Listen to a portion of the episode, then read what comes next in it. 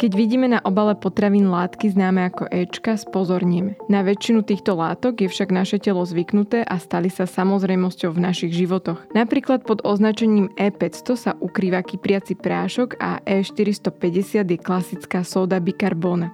Moje meno je Denisa Koleničová a počúvate Vizitu, týždenný podcast denníka Sme o zdraví. Tento týždeň sa budem rozprávať s odborníčkou na výživu Karolínou Fourovou o tom, čo všetko skrývajú záhadné Ečka na obaloch potravín, ako sa v nich dá orientovať a či by sme mali pri niektorých zbystriť svoju pozornosť. Skôr než začneme, máme novinku. Niekedy sa nás pýtate, ako by ste mohli podcast Vizita priamo podporiť. Teraz sme vymysleli dobrý spôsob a niečo z toho ešte aj budete mať. Vydali sme novú verziu aplikácie SME, kde môžete nielen podcast pohodlne počúvať, no môžete získať aj podcasty bez reklamy. Ak nás podporíte predplatným a kúpite si prémiové predplatné SME, Dostanete všetky naše podcasty v našej apke zároveň bez reklamy. A podporíte tak aj mňa a vizitu. Predplatné podcastov bez reklamy si kúpite na adrese predplatné.sme.sk lomka podcast. Vaše predplatné priamo prispieje na produkciu lepších aj nových podcastov. Ešte raz, choďte na predplatné.sme.sk lomka podcast. Ak nás počúvate cez Apple Podcasty, môžete tento podcast podporiť priamo vo vašej apke, čo vám tiež sprístupní podcasty bez reklamy. Kapitolu o Ečkách ste vo svojej výživnej knihe o jedle nazvali aj bubáci na obale. Myslíte, že sú pre väčšinu ľudí Ečka stále akýmsi strašiakom? Myslím, že ano, protože spoustu lidí neví, co si pod nimi má představit. To evropské označení E a číslo tak eh, je vlastně trochu děsí, protože vlastně tam není žádný název a pokud tam název je, tak většinou mu stejně nerozumí, což je děsí stejně. A tím pádem třeba obyčejný vitamin C v označení E300 něco, tak eh, vypadá strašidelně a stejně tak vypadá strašidelně jako kyselina skorbová. A pokud se vyskytuje například na dětské takové té kapsičce ovocné, které kupují eh, maminky pro děti, tak věřím tomu, že spoustu lidí si řekne pro boha, co tam ti výrobci dávají. A přitom třeba zrovna ten vitamin C tam je proto, aby ten obsah ovocný nezhnědl a nesoxidoval. Ako toto označovanie vôbec vzniklo? Myslím, že sa vás to môžem dovoliť opýtať, keďže ste biotechnologička, takže asi budete vedieť odpovedať, pretože nebolo by to jednoduchšie napísať jednoducho taký ten laickejší názov, aby sa v tom každý vyznal, než tam dávať strašidelné písmenko a rôzne čísla? Ono to tak původně nebylo myšleno. Ono původně to bylo myšleno tak, že se vlastně toto označení začne používat proto, aby to bylo jednodušší a zároveň uh, proto, aby se, protože dříve, než uh, se začalo používat tohle označování uh, E a nějaké číslo, tak se vlastně na obaly psali třeba jenom konzervanty nebo barviva a vůbec se neudávalo, jaké konzervanty ten výrobek obsahuje a jaká barviva. Což sice zní pro toho spotřebitele na, ve finále možná lépe, ale ochrana spotřebitele je vlastně větší tím, když ten člověk ví, jaká konkrétní aditiva tam jsou v tom výrobku a může, si je, může se na ně podívat, ví, kolik jich tam je, protože pod uh, takovým jakoby abstraktním pojmem konzervanty, který se dřív na obalech vyskytoval, tak vlastně vůbec ani nevíme, kolik těch konzervantů tam je a nejenom které z nich to jsou. A to označení E a číslo tak mělo vlastně celé to označování zjednodušit.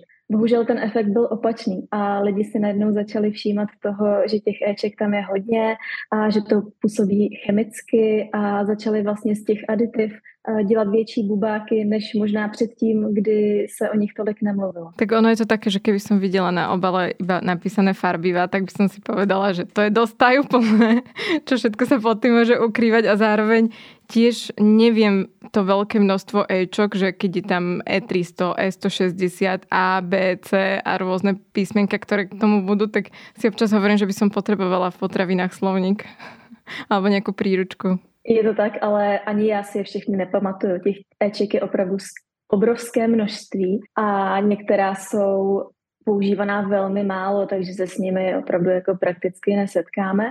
A ty, která jsou používaná častěji, tak i tak já, i ani já si nejsem jistá, jestli to E330 je opravdu kyselina askorbová, nebo jestli jsem si to spletla s eh, něčím podobným. A vždycky se raději podívám, než eh, to někde napíšu, nebo než to někde řeknu, jaké přesně to číslo je. Takže se tím vůbec nemusíte trápit, že, to, že vás to plete a že toho je hodně, protože i mě, mě to plete, to je samozřejmě. A čítate si ještě obaly eh, potravín, keď nakupujete? Pozeráte se na tu zadnou stranu vy osobně? Ano, vždycky, když vybírám nový výrobek nebo ně, něco úplně nového vidím v regálu, chci si to koupit, tak se vždycky podívám na ten obal. Je to tak, přijde mi to absolutně přirozené. Stejně jako se dívám na nutriční hodnoty, protože i to mě zajímá, jaký, jaký síry kupuju domů, jaké jogurty kupuju domů. A zároveň se tedy dívám i občas na ty stálé výrobky, které kupuju pravidelně a to z toho důvodu, že se může složení změnit. A že potom člověk je nemile překvapen, co se eh, v průběhu té výroby stalo a že najednou eh, je tam to složení úplně jiné. Je nějaké Ečko, které kdybyste viděli na tom obale, tak eh, vrátíte tu potravinu naspäť do regálu, že si povíte, že toto nie? Není to tak, že bych si řekla, pro boha, tam je tohle Ečko a tím pádem je to nezdravé a já to kupovat nebudu, ale uh, je dobré si všímat toho, kolik těch konzervantů, nebo kolik těch Eček obecně, těch aditiv potravina obsahuje. A pokud třeba obsahuje glutaman sodný, nebo nějakou jinou sůl kyseliny glutamové, což vlastně ten glutamát, to je uh, taky obrovský pojem mezi Ečky, tak uh, tam bych si zamýšlela nad kvalitou té potraviny, protože uh, teda teď se, teď se omlouvám, teď jsem řekla glutamát, ale myslela jsem modifikovaný škrob. Modifikovaný škrob, který se občas vyskytuje v potravinách, tak tam bych se uh, dívala třeba na kvalitu té potraviny, protože on sám o sobě není nějak škodlivý, je to prostě škrob, který má změněnou strukturu a používá se například jako zahušťovadlo, ale je pravdou, že pokud se vyskytuje třeba v kečupu nebo v různých přesných dávkách, kde vlastně by mělo vě, většinu toho tvořit ovoce nebo vlastně pře, prakticky celý ten výrobek by mělo tvořit ovoce nebo zelenina, tak tam už ten uh, modifikovaný škrob může znamenat, že ta potravina je méně kvalitní a to z toho důvodu, že například uh, je tam voda, zahušťovadlo a menší podíl té ovocné složky. Čiže nejde len o to, um, čo to Ečko predstavuje, akú zložku, ale aj koľko toho v danej potravine je a tiež v akej, teda že, že v čom to nájdeme. Spíš jaký je jeho význam v té potravině. Takže pokud modifikovaný škrob se vyskytuje v nějaké potravině, kde funguje jako zahušťovadlo a bez, bez něj by to nefungovalo, tak to dává smysl. Pokud se ale modifikovaný škrob vyskytuje v dětské přesní dávce, která se dá udělat prostě uh, opravdu jenom z ovoce, tak tam by jsem si říkala, že je tam zbytečný a že vlastně tu funkci tam plní proto, že výrobce chtěl snížit náklady a chtěl použít méně té ovocné složky. Takže nejde o to, že tam ten modifikovaný škrob nebo jiné aditivum je, ale zamýšlela bych se spíš nad tím, jakou tam teda plní funkci. Mm-hmm, že prečo, či nás někdo trošku nechce ošidiť tým zložením. Jsou potraviny, kde by mm, vůbec Ečka nemali být? Ano, máme je dané legislativou. Jsou to například neochucené mléčné výrobky, eh, je to například med, jsou to uh, těstoviny, které nejsou nějak upravené, což znamená, že třeba uh, jsou normálně lepkové, ne, nejsou nějaké speciální, nebo to může být třeba um, neochucený čaj, káva, a takhle máme asi jako 12 skupin různých potravin, ve kterých se Ečka nebo jiná aditiva vyskytovat nesmí. Proto je vždycky velmi vtipné, když třeba v různých časopisech eh, o vaření nebo v hobby časopisech vidím uh, takové, takové ty recepty na domácí jogurt bez éček. A t- t- ten časopis tam dává recept na bílý jogurt. Ale vlastně bílý jogurt v obchodě t- taky bez éček a aditiva obsahovat nesmí. Pokud si koupíte ovocný jogurt, tak, nebo nějaký jako jiný ochucený, tak tam už samozřejmě v té ovocné složce nějaká aditiva mít být mohou, ale zase legislativa přímo udává, která to mohou být. Můžou to být třeba nějaká barviva, která dobarvují tu ovocnou složku. Ty jsou většinou přírodního původu, ale i tak se musí označit uh, tím označením E. A tam legislativa říká, ano, tato barviva tam mohou být, nebo tato Ečka tam mohou být, můžou tam být tyhle zahušťovadla, může tam být třeba pektin z toho důvodu, aby vlastně tam ten džem nějak byl uh, hustší, ale uh, tam už to není tak přísně regulované jako u těch bílých neochucených mléčných výrobků. Například myslím, že do jahodových jogurtov se dává e, červená repa právě na to, aby mali takúto peknú rúžovú farbu, keď to človek smícha, ale to nie je čistý biely jogurt, teda. To je už to sú tak. tie ovocné a tam sú vlastne ako ječka pridané tie rozličné farbiva. Je to tak. Používá se například Velmi často se používá betain, což je právě ten extrakt z řepy, to eh, řepné barvivo. Používá se eh, ale i třeba barvivo z aceroly, což, eh, které je taky takové červené. Používá se, používají se fialová rostlinná barviva. Vlastně většina jogurtů, která jsou, které jsou nějakým způsobem barvené a jsou ovocné, tak se barví přírodními barvivy. To, že to barvivo se musí označit jako E, tak eh, to je z toho důvodu, že si na něm člověk jen tak jako nepochutná. Pokud máme třeba kurkumin, což je, nebo jakoby barvivo kur, kurkuma, koření, které barví věci do žluta, tak to se nemusí označovat jako Ečko. Z toho důvodu, že kurkuma se používá jako koření a pokud ji někam nasypu, tak jsem tam nasypala to koření. Ale barvivo z řepy se prakticky nějak nepoužívá. Ta řepa se musí nějakým způsobem, to, to barvivo se z ní musí nějakým způsobem dostat což uděláte i vy doma, pokud tu řepu rozmixujete a třeba předsedíte a podobně. Ale tím, že se vlastně to barvivo z té řepy musí nějakým způsobem dostat, tak už tam je nějaký proces, eh, který není úplně tak jednoduchý a tím pádem se to označuje jako Ečko, jako přídatná látka. Takže z toho důvodu vlastně ani ty přírodní barviva, ani ty přírodní látky takovým tím legislativním sítem neprojdou.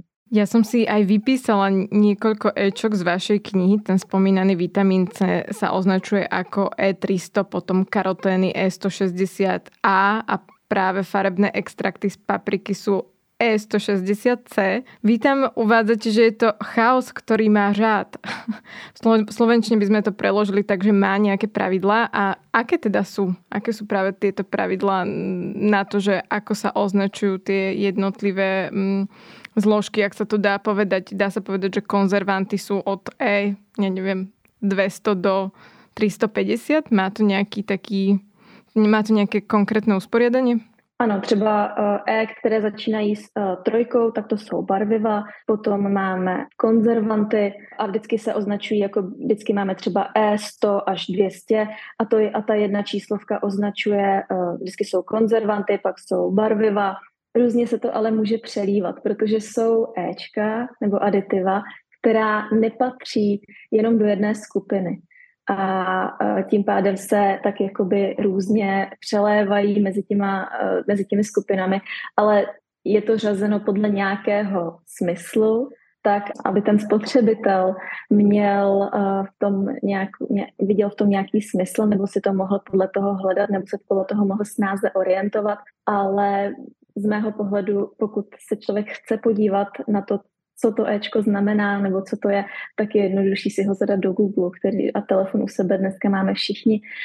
Problém je v tom, že většinou vyjedou články, které spotřebitele vyděsí a ty výjíždí na prvních příčkách ve vyhledávači a stejně tak uh, jsou různé aplikace nebo stránky, které mají spotřebiteli pomáhat, ale většinou takové, oni, oni používají třeba takové hodnocení těch Eček, mm, které je velmi subjektivní, jakože toto Ečko je škodlivé, toto má trojku, toto Ečko je v pohodě, to má jedničku a spotřebitel se podle toho má orientovat. Ale je potřeba si uvědomit, že všechny tyhle ty hodnocení Eček jsou subjektivní, je to na základě uh, nějakých jakoby domněnek toho autora, protože pokud to Ečko je schválené, je schválené v nějakém množství, tak prošlo obrovským množstvím studií, na základě kterých bylo povoleno, aby se přidávalo do potravin, bylo je přesně dané množství, v jakém se smí přidávat do potravin. A tím pádem a bych bychom neměli ty Ečka řadit tak, jako tohle je škodlivé a tohle je v pohodě. Jsem trochu doufala, že mi dáte nějakou takovou systematickou pomocku, že prvých 300 je, je, jsou konzervanty například, alebo že niečo, čím sa riadiť, ale teda asi je naozaj lepšie si dať konkrétnu vec do Google pri tom množstve, koľko ich je je to spíš pro orientaci, nebo pokud to někoho opravdu zajímá. Je, ale jak říkám, všechny Ečka, která se používají v potravinách, tak jsou schválená Evropskou unii, uh, jsou schválená na základě několika letých a kolikrát se desítky let dělají různé výzkumy. Ty výzkumy se opakují, abychom třeba si, když máme teď nové metody analytické, máme nové přístroje, mnohem citlivější, tak abychom si potvrdili, že opravdu uh, řada těch éček je v pořádku, že je můžeme používat. A uh, jsou stanoveny u většiny, nebo vlastně prakticky u většiny z nich jsou stanoveny limity, v jakých se smí vůbec do těch potravin dávat. Takže pokud člověka zajímá to, jak se stravuje, tak já bych se asi nezabývala tím, jestli tam jsou Ečka, ale zabývala bych se tím, eh, kolik potravin s aditivy vůbec konzumuji. Protože pokud člověk konzumuje základní potraviny, jako jsou mléčné výrobky, eh, základní obiloviny, pečivo nebo zelenina, ovoce a ten jídelníček má pestrý a v uvozovkách to, co si představíme pod, pod zdraví, tak eh, vlastně ono těch éček člověk moc nekonzumuje. Pokud ale člověk konzumuje, uh, nevím, třeba různé pochutiny, slazené barvené limonády, různé polotovary a podobně, tak sam, a masné výrobky, tak samozřejmě těch éček v jídelníčku bude mít hodně.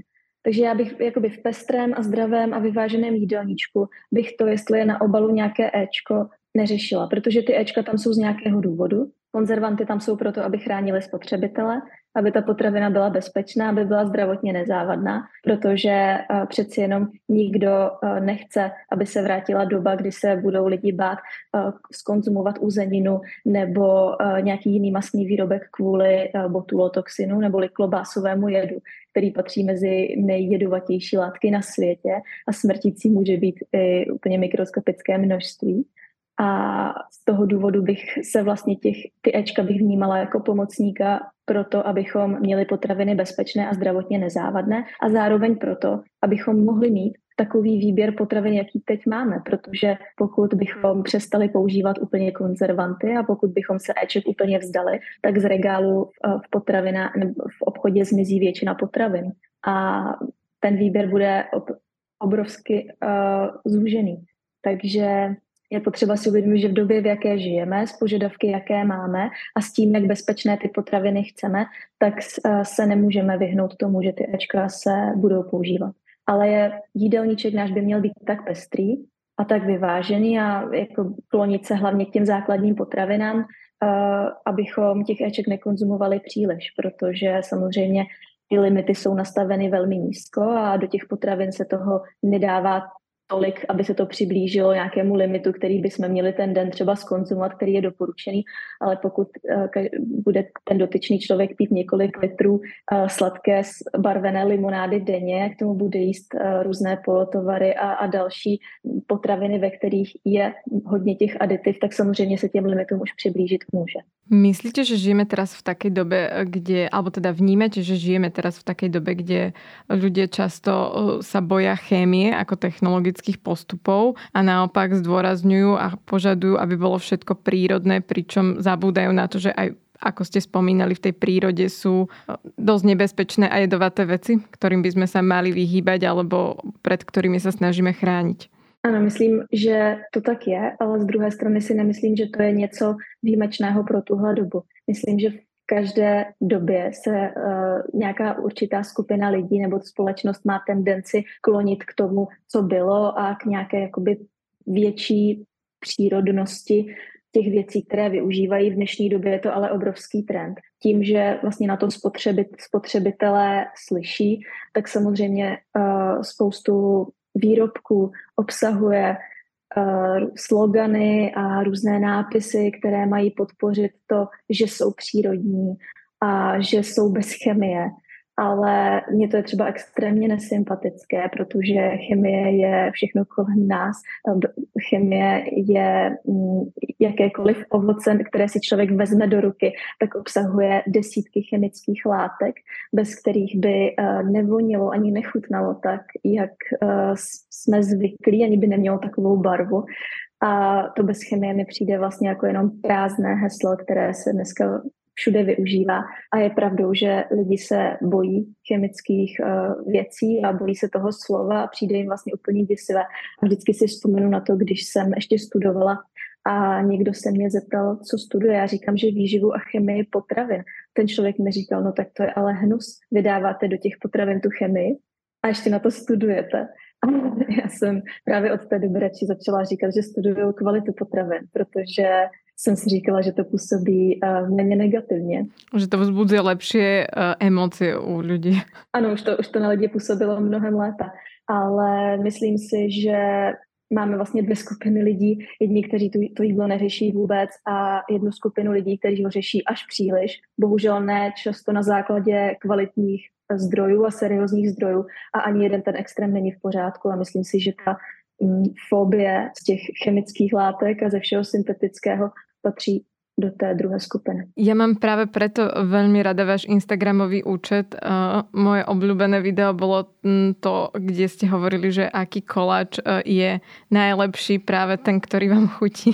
tak som si hovorila, že, že to je presne asi ten spôsob, uh, ktorým by sa mal človek občas uberať, že neriešiť úplne do detailov to zloženie, ale jednoducho občas si naozaj dať to, na čo má chuť, pretože tiež pozorujem, že, že buď e, tu máme ľudí, ktorí extrémne krabičkujú a e, vážia každý, každú mandlu a arašit a, a potom na druhej strane sú naozaj tie desivé štatistiky o konzumácii ultraspracovaných potravín a, a nezdravom stravovaní vo světě všeobecně. Moc děkuji. Já se snažím nastolit trošku rovnováhu mezi těmito dvěma skupinami a vlastně obě dvě ty skupiny trochu edukovat. Ale je pravdou, že zrovna díky nebo kvůli uh, tomu videu, které zmiňujete, tak jsem se na internetu v různých diskuzích uh, mateřských dočetla o sobě jako strašné věci, že nejsem odborník, za kterého se vydávám, že podporuju uh, nezdravé jídlo, že podporuju obezitu a podobně. A vlastně je na tom, na tom je hrozně hezky vidět to, že uh, my jako odborníci, kteří neustále lidem říkáte, mějte vyváženou stravu, jste hodně zeleniny, jste hodně vlákniny, jste hlavně bílé mlečné výrobky a podobně, tak to je taková věc, která těm lidem vlastně těma tou hlavou jenom projde a jde to jedním uchem dovnitř a druhým ven, protože už jsou na to zvyklí. Je to prostě taková ta, to zaběhlé kolečko těch našich odborných rad o výživě, které už všichni znají ale ve chvíli, kdy ten odborník přijde a řekne, podívejte se, oni jako uh, to sladký si občas dát můžete, ten koláč je v pohodě a bílá mouka vlastně nikomu střeva nezalepí a ty Ečka, oni tam být musí, tak najednou ty lidi spozorní a řeknou, ale takhle já to neznám a takhle já to nechci slyšet a vy nejste odborníci, za který se vydáváte. A vlastně mě zklamáváte, protože podporujete obezitu a nezdravé stravování. Takže to mě vlastně přijde, je to velmi zajímavý, um, je to velmi zajímavý to vidět, jak to určitá skupina lidí vnímá. V tej výžive je tam taká veľmi uh, tenká hranica, najmä v hlavách ľudí, pretože na jednej strane uh, vás dokážu obviniť z toho, že podporujete obezitu a potom, uh, keď ja napríklad píšem texty, v ktorých, je akože, v ktorých odborníci varujú preto obezitou ako pandémiou a hovoria o tom, ako nám tu vzrastajú čísla, tak zase sa človek dostane do pozície, kedy mu ľudia píšu, že dostatočne neprezentuje to, aby sa každý mal rád, taký, aký je. Někdy mám pocit, že se motáme v kruhu. Je to tak a ve chvíli, kdy začnete vysvětlovat lidem, že byste měli mít rádi, jak jsou, tak zase znovu podporujete obezitu podle určité skupiny lidí. Je to extrémně tenký led a co se týká jídla, tak vzbuzuje spoustu emocí. A přiznám se, že kdybych věděla, jak negativní emoce to bude vzbuzovat, tak si nejsem úplně jistá, že bych tenkrát ten Instagram a, a tu edukaci veřejnou začala dělat, protože uh, tím, že každý jí, tak každý má pocit, že tomu rozumí a stejně tak jako každý už držel nějakou drastickou dietu, nebo většina lidí vyzkoušela spoustu a spoustu diet a ve finále spoustě z těch lidí se nic nestalo. Vlastně nějakým to viditelně zdraví uh, ne, jakoby nezměnilo nebo nepoškodilo. Alebo ještě o tom nevědí. Nebo o tom nevědí, ale mají pocit, že se nic nestalo, tak vlastně uh, spoustu lidí má pocit, že s tím jídlem si můžou dělat, co chtějí, že můžou přestat jíst uh, mléčné výrobky, zároveň můžou přestat jíst mouku a všechny uh, obiloviny a že se nic nestane. Což ale není úplně pravda a přesně jak říkáte, ty lidi, ti lidé můžou zjistit, že to vlastně jejich zdraví ovlivnilo až po, po letech. Dokáže naše tělo rozpoznat, keď jeme nějakou potravinu, že či je to přírodná látka alebo či je synteticky vyrobená? Našemu tělu je v podstatě jedno, jestli tráví eh, nebo jestli zpracovává přírodní vitamin C nebo syntetický vitamin C, ale je pravdou, že nebo obě dvě ty varianty můžou mít nějaká pozitiva a i negativa. Například eh, látka, která je vyrobená synteticky, to znamená v laboratoři, ale je vlastně věrná té látce přírodní, je vyrobená podle ní, tak může být například čistější. Zároveň třeba některé přírodní látky v té své přírodní formě mohou být stabilnější, to znamená trvanlivější. A stejně tak eh, je potřeba si uvědomit, že i když třeba vitamíny, které jsou vyrobeny eh, v laboratoři, to znamená synteticky, se zpracovávají úplně stejně a našemu tělu je to fuk, tak eh, v tom jablku nebo v nějakém jiném ovoci, ve kterém se ty vitamíny vyskytují přirozeně, oni tam nejsou sami. Je tam spoustu jiných látek, které mohou navzájem s těmi vitaminy podporovat třeba jejich lepší vstřebávání, eh, mohou zvyšovat jejich účinek a jsou tam různé bio, biologicky aktivní látky, eh, které se tam vyskytují třeba v malém množství, o kterých běžný spotřebitel třeba slyšel. Mohou to být různé flavonoidy, mohou to být uh, různé, různá rostlinná barviva. Patří třeba me, mezi tyto látky i známý resveratrol, který se neustále zmiňuje třeba uh, v kombinaci s červeným vínem. A to jsou látky, které mají pravděpodobně, z největší pravděpodobností, velmi pozitivní účinek na lidské zdraví. A takové, takové věci prostě jsou v tom ovoci všechny pospolu. A tím pádem je mnohem lepší, když eh, to ovoce sníme v jeho přirozené formě, nebo když ty vitamíny budeme jíst v přirozené formě, než když si koupíme syntetický uh, nápoj v prášku, který slibuje, že obsahuje všechny živiny. A nebo si budeme uh, dávat šuměnku do vody, která má obsahovat všechny vitamíny, ale neznamená to, že by ty vitamíny, které jsou vyrobeny v laboratoři, byly škodlivé nebo ne- nedávaly smysl. Vy sa vo svojej knihe venujete aj najznámejším konzervantom, ktoré sú používané. Napríklad sú tam síričitany, ale aj dusitány a dusičnany kyselina octová. Pri tých e, dusitanoch a dusičnanoch o nich sa veľa hovorí a taká najkontroverznejšia vec, ktorá sa o nich často píše, je, či spôsobujú rakovinu. Môžu spôsobiť dusitany rakovinu? Um, všechny, stejně jako všechny ostatní konzervanty, tak uh, jsou tyto látky v množství, v jakém se používají bezpečné, protože už na to bylo uděláno spoustu studií. Používají se z toho důvodu právě, aby eh, byly potraviny bezpečnější, používají se především v masných výrobcích. A to z toho důvodu, aby jsme zabránili růstu bakterie Clostridium botulinum, která vlastně byla uh, původcem otravy klobásovým jedem v minulosti nebo otravou botulotoxinem, což eh, v dnešní době opravdu nechceme. A z toho důvodu je mnohem uh, lepší, uh, když potravina tento konzervant obsahuje, než když tam není a vlastně člověk hraje takovou ruskou ruletu s tím jídlem, což v dnešní době je opravdu zbytečné. Co by se stalo člověku, keby mal uh, otravu klobásovým jedom? Lebo to podle mě už veľa, veľa, veľa ľudí ani nevie, protože si to nevie představit, že by mohli dostat něco takéto. Uh, vlastně ten klobásový jed působí už v mel, velmi, ve velmi malém množství. Jsou to opravdu jako mikroskopická množství a vlastně působí na nervovou soustavu tenhle ten jed a postupně dochází k zástavě dechu a ke snížení nebo k zástavě srdce, což se může stát jak u zdravých lidí, tak eh, potom i u těch ohrožených skupin, jako jsou třeba děti nebo seniory. Ono to je někdy také nebezpečné, jako jsme už pozabudali, že čo všetko by se mohlo stať, keby jsme nemali dostatočnou dezinfekciu alebo eh, dostatočné zpracování některých eh, produktov. Je to tak.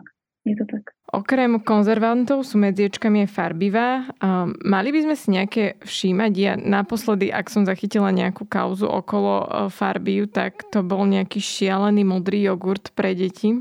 Ale odvtedy som už nič problematické nečítala. Sú nejaké farbivá, pri ktorých by sme mali zvážiť, či tú potravinu chceme alebo nechceme konzumovať? Zase, stejně tak jako všechny ostatní Ečka, tak i ta barviva mají, jsou testovaná, mají nějaký limit, ve kterých se smí používat. Většina barviv, která se používají v potravinách, tak jsou přírodního původu. Je to opravdu jakoby valná většina. Potom jsou, je asi pět problematických nebo v uvozovkách problematických barviv a tím nemyslím to, že, že by znamenaly, že ty potraviny byste neměla kupovat nebo že by je spotřebitel měl vracet automaticky do regálu, ale uh, když se testovala tato barviva, jsou to žlutá barviva, jako třeba chinolinová žluť, pak tam patří třeba červeň alura a další asi ještě jedno a asi tři červená barviva. Uh, abych neřekla špatně, tak uh, jsou, jsou vypsány všechny v mé knížce, ale zmíním radši jenom tyhle dvě. Tak uh, ty se testovaly kvůli tomu, že bylo podezření, že by mohly zvyšovat hyperaktivitu u dětí, nebo že by mohly uh, jakoby způsobo, způsobovat hyperaktivitu. Ale uh, ty testy, které nebo ty výzkumy, které se na tato barviva dělaly, tak byly mm, neprůkazné. Neprokázalo se ani, že vůbec nic nedělají, ani že by tu hyperaktivitu zvyšovaly. Proto Evropská unie rozhodla tak, že se na tyto výrobky s těmito barvy vypíše upozornění, že mohou způsobovat změny chování u dětí. Což na, těch, na tom obalu vždycky je napsáno a píše se to tam proto, že ačkoliv nebylo prokázáno, že by hyperaktivitu tato barviva zvyšovala, tak vyšlo pár studií, které se přiklánily k tomu, že by to tak mohlo být ale není to stoprocentně průkazné. Takže pokud by se nějací rodiče chtěli třeba vyvarovat některým barvivům, tak by to mohly být výrobky, které mají toto označení. Ale spíše, ale já bych šla osobně stejně u, jak u dospělých, tak u dětí cestou, že bych se snažila vybírat výrobky, které ty barvy tolik neobsahují. Takže například snažila bych se dětem nejenom kvůli barvivům, ale například i kvůli přidaným cukrům, vybírat neochucené mléčné výrobky protože uh, ochucené mlečné výrobky obsahují obrovské množství přidaného cukru, ačkoliv se to nezdá. Jedno balení ovocného kefíru obsahuje až 11 kostek cukru, což je takový jakoby denní limit pro dospělého v tom přidaném cukru. A tady to je třeba v jednom balení ovocného kefíru, který člověk vypije na svačinu a ani se nad tím nepozastaví. A pokud děti se budou učit hlavně na ty neochucené mléčné výrobky, eh, které mimo jiné tím pádem neobsahují i, i aditiva v podobě barvy, tak eh, je to pro jejich budoucnost mnohem lepší, protože přestože třeba v určité části dospívání začnou tíhnout více k těm ochuceným věcem a k limonádám, tak v dospělosti budou mít s naší cestu vrátit se zase k těm bílým a neochuceným produktům.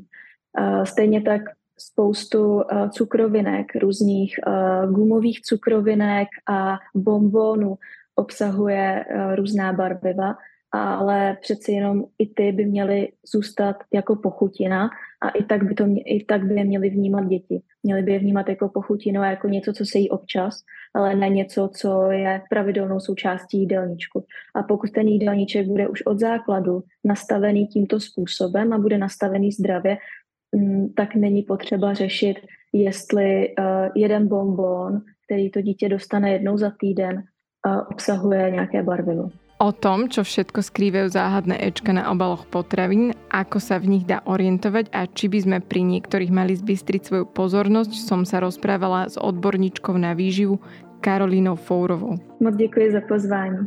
Počúvali ste Vizitu, týždenný podcast denníka Sme o zdraví. Podcast Vizita nájdete vo vašej obľúbenej podcastovej aplikácii, ale aj na webe denníka Sme. A ak máte nejakú otázku alebo nám chcete napísať, pokojne sa mi ozvite na e-mail vizita.sme.sk. Ak by ste chceli o zdraví a medicíne aj čítať, Vizita má aj svoj týždenný newsletter, ktorý k vám príde vždy v pondelok a prihlásiť sa na jeho odber sa môžete na adrese sme.sk lomka vizita. Ja som Denisa Koleničová a na výrobe tohto podcastu som spolupracovala s Viktorom Hlavatovičom. Počujeme sa znovu o týždeň.